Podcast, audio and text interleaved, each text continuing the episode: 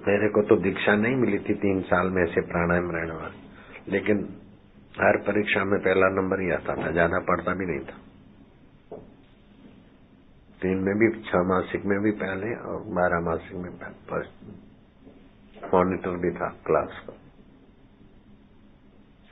और दसवीं तक के जो भी माध्यमिक शाला थी उस सब में, हज़ार विद्यार्थियों में, सब में।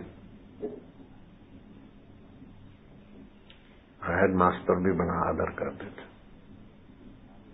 मास्टर सभी बड़ा मान देते थे। जिनका स्कूल था, जो मालिक थी, वो भी बहुत मान देते थे। तो मान मान योग्य बनाता कौन है?